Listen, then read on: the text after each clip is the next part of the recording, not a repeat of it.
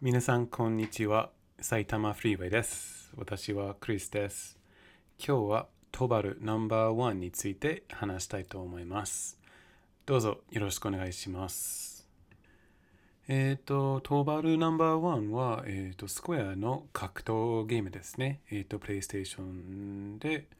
えっ、と、96年の、えっ、と、8月、日本で発売されて、で、えっ、と、北米では、えー9月、1ヶ月後だけであの発売されました。で、えっ、と、その後は、リリリリリースとか、えっ、と、ゲームアーカイブとか、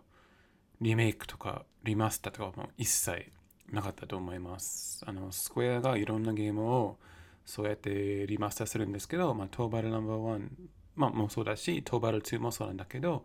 えっ、と、リメイクされてないんですね。えっ、と、なので、えっ、と、私の経験では主に、えっ、と、プレイステーション時代で遊んで、で、まあ、たまにその後はなんか懐かしいと思ったら、えっ、と、やってるかな？やってるって言っても、えっと、プレイステーションのゲームを遊ぶ方法な、あ、あった、あったけど、あの、昔からあのプレイステーション、あの北米のプレイステーション2を日本に持ってきたんですけど、あの、トーバルナンバーワンはそのままカナダに持ってあの置いてあっちゃって、でも去年の5月、トーバルナンバーワンもいろんなゲームをあの実家からカナダ日本に持ってきたので、まあそこからたまに遊んでます。しかもその結果で、あの、トーバル2、あの、日本しか売ってないまあゲームなんだけど、トーバル2も、まあ、メルカリでもう100円とか、あ、それはないか。500、まあ、1000円ぐらいだったかな。全然、なんか曲曖昧理由は、えっ、と、昔も10年前ぐらい、ブックオフでトーバル2はなんか100円ぐらいで買った。で、それを買うとしたら、あの、最近メルカリで100円じゃなかったと気づいて、ちょっと残念だったなと思った。あの、その前のブックオフで買ったやつは、えっ、と、その後すぐ多分売っちゃったと思うんだけど、はい、今回買ったやった時は、そうですね、500円か1000円ぐらいだったかなと思います。で、えっと、まあ、そのプレイステージ内の、なんだろう、思い出しかほぼないんだけど、まあ、それについてちょっと、えっと、まず話したいなと思います。えっと、まあ、多分、ワイルドアームズの話した時にも言ったかもしれないけど、えっと、2000じゃなくて、1996年ぐらい、えっと、スクエアが Final Fantasy VII は、えっと、プレイステーションのゲームになるの発表があって、で、その時、スーパー・ニンテンド、まあ、スーファミ持ってたんですけど、そこからやっぱりあの64じゃなくて、もう、ファイナルファンタジーはプレイステだったら私たちもプレイステ買おうのことになりました。あの私たちのはあの私と兄です。で、まあ、いろいろ見たり、えっ、と検、検索、検討したり、えっ、と、ようやく、えっ、と、97年の3月ぐらい、えっ、と、プレイステーションを買いました。で、その時多分、あの、日本ではもう Final Fantasy VII が発売されてたんだけど、えっ、と、カナダっていうか、北米では、まあ、それは9月、えっと、7日だったんですね。だから、まあ、4ヶ月前ぐらい、プレイステーションを買買いました。で、その時、あの、ソニーのレーシングゲームのラリークロスっていうゲームを同時に買いました。えっ、と、まあ、前、前も話したのかな、ちょっと覚えてないんですけど、まあ、その時は、あの、兄がそういうラリーゲームが大好きだったから、まあ、弟としてはそれをフォローするしかなかったので、それも買いました。で、その後は、あの、まあ、いろんなゲーム雑誌を読んだりしてたので、あの、トーバルナンバーワンのことも、スクエアがあの RPG じゃなくて、もう格闘ゲームを作ったと分かって、それも買いました。で、多分、日本でも、えっ、と、日本でも、えー北米でもそうだったんだけど、あの、トーバルナンバーワンでは、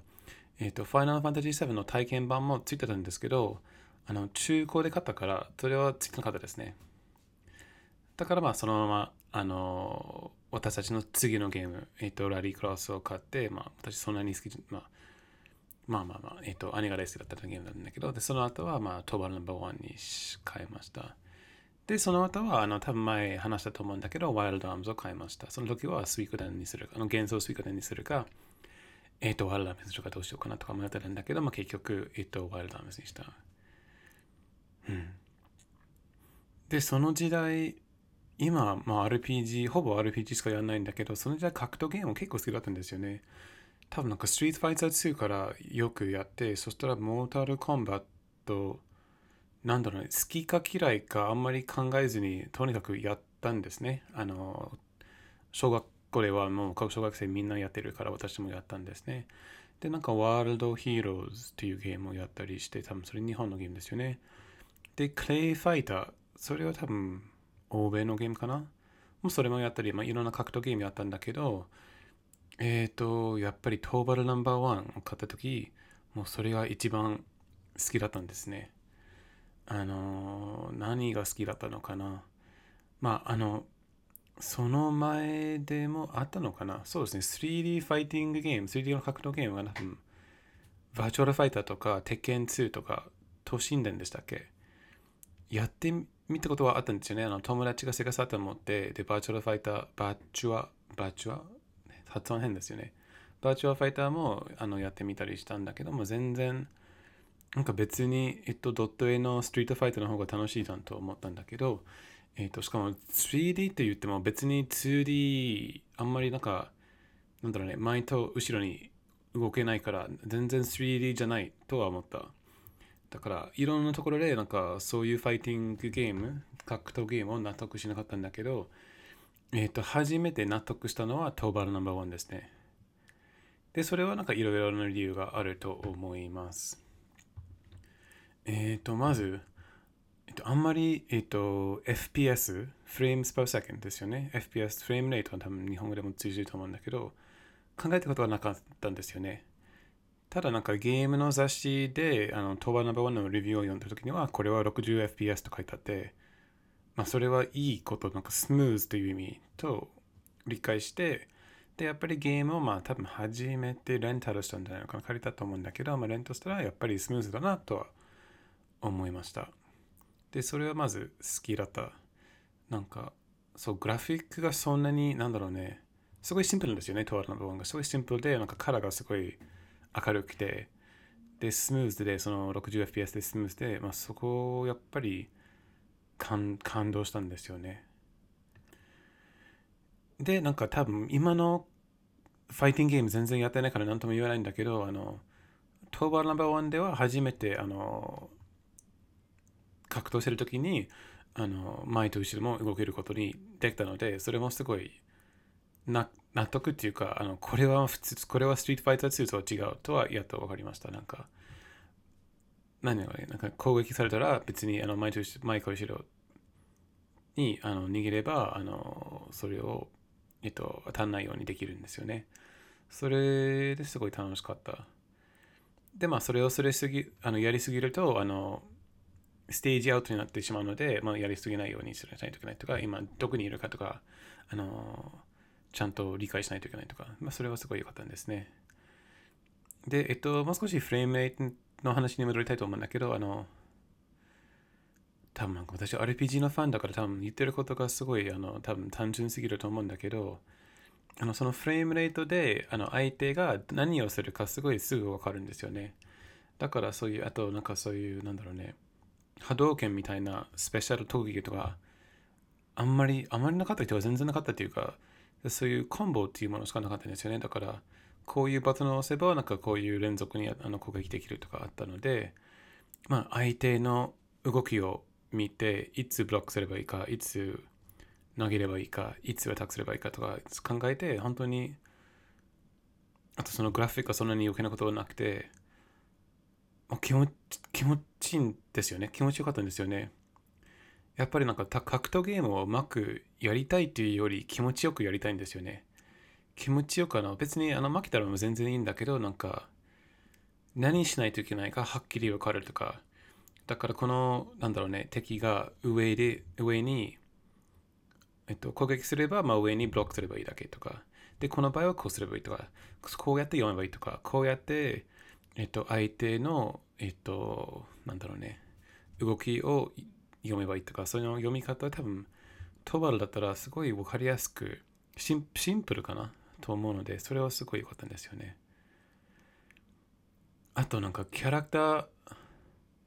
の動きも結構違った気がしますよね。なんかそういう波動拳とかそういうものも全然なくても、やっぱりそのコンボが全然それぞれだったので、あの人によるキャラクターによるもう全然ゲームが変わるんですよね私は多分グレン、グレンだったかな ?GREN。GL だったかな？ちょっと覚えてないんだけどもグレンっていうあの緑の服を着てるキャラクターをよく使いました。でも、中時、あの、まあ、主人公の中時もよく使ったんですよね。で、なんかそういう波動拳もないって言ったんだけど、多分それはトーバル2から導入されたんですよね。でもない方がいいと思いますよね。なない方が、あ、また、あの、すごいシンプルな基礎っていうか基本なあのものになるからすごい楽しく明るいゲームを 60fps で遊べるなとは思います。で、えっと、ゲームがそれだけだったらものすごいまだいいと思うんだけど、あのよくあの2人で遊べると思うし、あのすごい楽しいし、あの今でも、そう、今あ、最近やってないんだよね。そう前たまにやってると言ったんだけど、なんかやっぱりトーバル2を買ってからあんまりやってないなと思う。トーバル2も別にやってない。あ、やってないけど、やるときは、あんまりそういう格闘ゲームじゃなくて、えっ、ー、と、これ最後に話したことなんだけど、あの、そういう、まあ、いつも、他の格闘ゲームのいつも通りの、なんかアーケードとかバーセスとか、もちろん、そういうゲームの、えっ、ー、と、あるはあるんですけど、一番独特っていうか、一番、えっ、ー、と、なんだろうね、面白い、珍しいのは、えっ、と、クエストモードですよね。これはほぼ RPG ですね。RPG ですね。あの、なんだろうね、洞窟っていうかダンジダンジンとかに行って、あの、動いて、で、いろんな敵をぶにぶつけて、で、そこからぶつければ、あの、そういう普通の格闘ゲームのバトルに、バトルというか、まあ、格闘になりますよね。だから多分、もう全然やらないから何とも言えないんですけど、なんか、最近でもそういうゲームあるんじゃないのかなと思います。でもこれがすごいフレッシュな感じでしたね。しかもなんか4つぐらいのダンジョンがあるんですけど、まあ、最初の3つがまあなんとなく頑張ればあのクリアできるもの。なんか最近ちょっと話がちょっといろんなところ行ってるんだけど、あの最近は、えっと、トーバルナンバーワンをあの遊ぶともう絶対にクエストモードにしてます。で、そういう簡単な最初の3つのレベルをやれば、まあ、なんとなく頑張れば、あの、クリアができます。結構難しいんだけど、あの、結構頑張らないといけないんだけど、まあ、一つのレベルが多分、まあ、15分 ?20 分ぐらいかな？もっとかな ?30 分まあ、30分超えないかなと思います。えっ、ー、と、ただし、えっ、ー、と、最後の、えっ、ー、と、ウロンズダンジョン。日本語でやったことないから多分、でも同じじゃないのかな？ウロン。ウロンだよね。ウロンドダンジンというところがあって、で、それはものすごい長いし、えっと、私はクリアしたことないところですね。えっと、ローグライキみたいに、あの、ランダムの、えっと、回があります。で、ただそういうあのシンプルな、あ、そっか、最初の3つはランダムじゃないのかな？ランダムじゃないかもしれないですね。それはちゃんともう作られてるあのダンジョンがあるんだけど、ウロンズダンジョンだけもうランダムで、で、30回がある、あります、あるはずです。で、まあ最初の1回、まあ地下1回、地下2回とか地下3回とかだったら、えっ、とまあそんなに難しくはないけど、だんだんだんだん下に行くともっと難しくなりますし、あの、これはなんか死んだらもうアウト、ゲームオーバーですよね。そんなにもうリトライとかないですよね。だからもうすごい緊張感があります。で、えっと、ちゃんと説明しなかったんですけど、あのこういう男女ではいろんなポーションがありますね。で、ポーションではいろんな色あの色がある。なんか水、水色とか、えっと、緑とか黄緑とかによるよ。で、このポーションの効果がランダムですね。一回使ってみないと何どんな効果があるかわかんないですね。ただ水色のポーションがもしかして前回がもうあの回復だったんだけど、今回はあの HP が1になるとか、そういうこともよくありました。よくありましたっていうか、ある。あの、だから、あの、そのランダムのところがすごい難しくなりますよね。で、だんだんだんだん下に行くと、あの、まあ、たまたまちょっと強い敵を見つけて、で、なんかまあ、10, 10秒か5秒ぐらい、10秒ぐらいちょっと間違えちゃって、すぐなくなって、そしたらもう一回、えっと、最初、近い回からやらないといけないことをよくありました。で、多分30回ある、あるんですけど、あの、私は多分、まあ、普段16回とか17回までいたかなと思います。で、そこで、その辺で楽しんだと思うんだけど、なんかまあ、たまに、25回とか26回とか行ったこともあるんじゃないのかな。なんか最近じゃなくてもあの本当にその当時ですね。えっ、ー、と、97年だから13歳ですよね。の時、そこまでいたんだけど、クリアしたことがなくて辛くて、もう今でもいつかクリアしたいと思います。その30回のランダムのあの回をすべて、えっ、ー、と、クリアできたらいいなと思います。えっ、ー、と、兄がクリアしましたね。兄がもう30回まですべてクリアして、えっ、ー、と、そのラスボスもクリアして、そしたらそのシークレットキャラクターをアンロックされましたね。あの、鳥山というロボットでした。多分、鳥山明さんがキャラクターデザインやったのかな。で、そのロボットの、そんなに多分、全然詳しくないなんですけど、あの、その鳥山さんがいつも使っているマスマスク、画面とかの、えっと、まあ、ロボットのデザインだったんですね。で、そのキャラ別にそんなに強くなか強かったかな。まあ、正直覚えてない。でもなんか兄がいつもその、いつもっていうかその時代厳しいっていうかなんか彼がアンロックされたから使っちゃいけないんだよとか言ってた気がしますね。そういうどどれも厳しいことを言ったりしてましたね。